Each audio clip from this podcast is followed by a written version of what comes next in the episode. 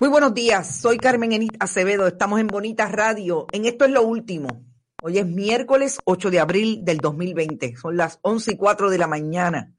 Concepción Quiñones del Hongo está declarando ya en vista ejecutiva y también la exsecretaria auxiliar de Administración del Departamento de Salud, Adil Rosa Rivera. Allí lo que se está dando es que ninguna de las dos se están vinculando directamente con la contratación millonaria de pruebas rápidas. ¿Por qué sorprende que Adil Rosa Rivera esté allí? Porque definitivamente Adil Rosa Rivera sí está en correos electrónicos, en el proceso de que esas compras se dieran.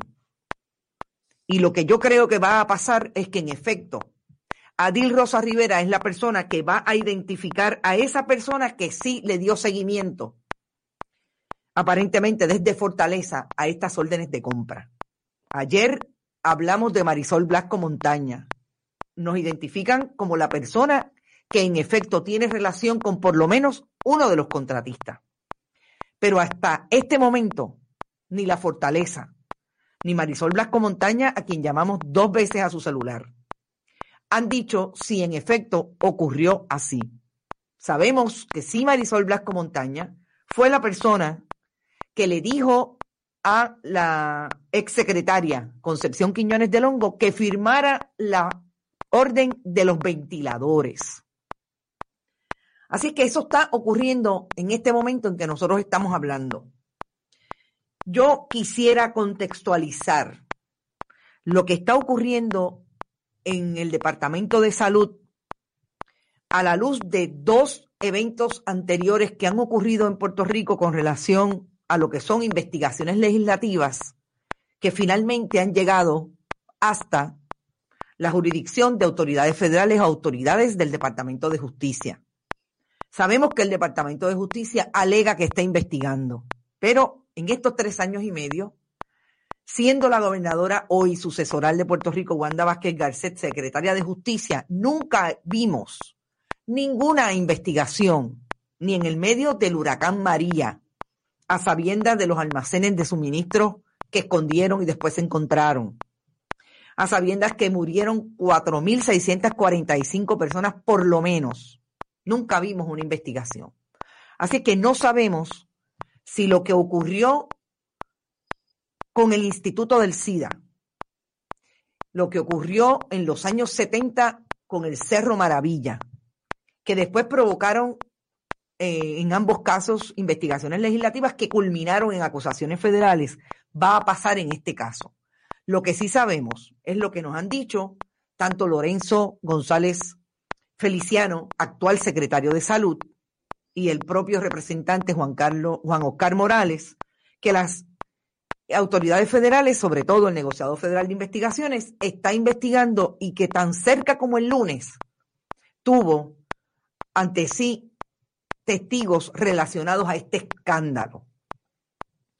Yo tengo conmigo al compañero, amigo, consultor en comunicaciones, José Cruz, a quien he querido entrevistar hoy porque José, además de haber estado en ese mundo de las comunicaciones para allá, para aquellas investigaciones, también estuvo en la Oficina de Manejo de Emergencia, que es una de las oficinas que está teniendo ahora mismo protagonismo en todo este escándalo.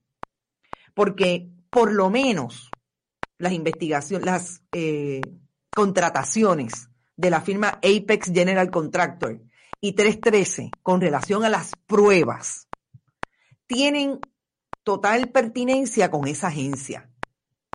Y yo creo, antes de entrar con José, yo creo que es importante que miremos cómo es que se comporta una agencia como Manejo de Emergencias en el contexto de una crisis sanitaria de salud. Y en ese sentido, José, te damos la bienvenida a Bonitas Radio.